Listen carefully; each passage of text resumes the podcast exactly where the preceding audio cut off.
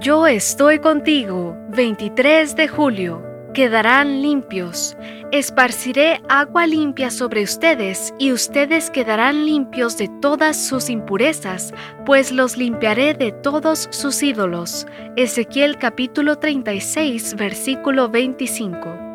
Según un estudio en el que participaron 3,000 cristianos, el 73% de ellos aseguró que Cristo es un ser creado. Un 46% afirmó que el Espíritu Santo es una fuerza y no un ser personal. Un 66% dijo que los seres humanos son buenos por naturaleza. Uno puede quedar atónito al leer los datos, pero hay realidades mucho más crudas. Por ejemplo, los líderes religiosos judíos se preocupaban en demasía por no transgredir la santidad del sábado como día de reposo. Sin embargo, no consideraron pecado usar testigos falsos para conseguir la ejecución de Cristo.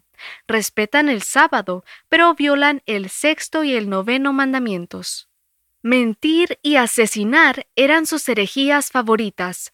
No encontramos a los discípulos violando abiertamente alguno de los preceptos expresados en los 10 mandamientos. En cambio, los evangelios no ocultan la herejía favorita de los 12, el poder. Su preocupación era: ¿quién es el mayor en el reino de los cielos? Mateo 18:1. Podían apegarse al estricto cumplimiento de la letra de la ley, en tanto que acariciaban la herejía de estar por encima de los demás. Eran ortodoxos respecto a la doctrina, pero herejes en su experiencia de vida. ¿Cuál es nuestra herejía favorita?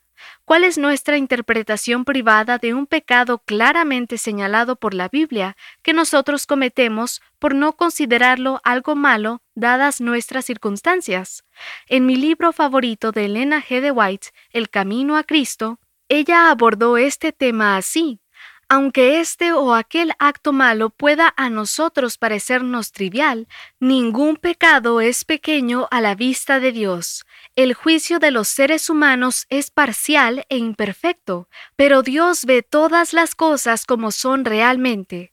Al borracho se lo desprecia y se le dice que su pecado lo excluirá del cielo, mientras que demasiado a menudo el orgullo, el egoísmo y la codicia no son reprendidos.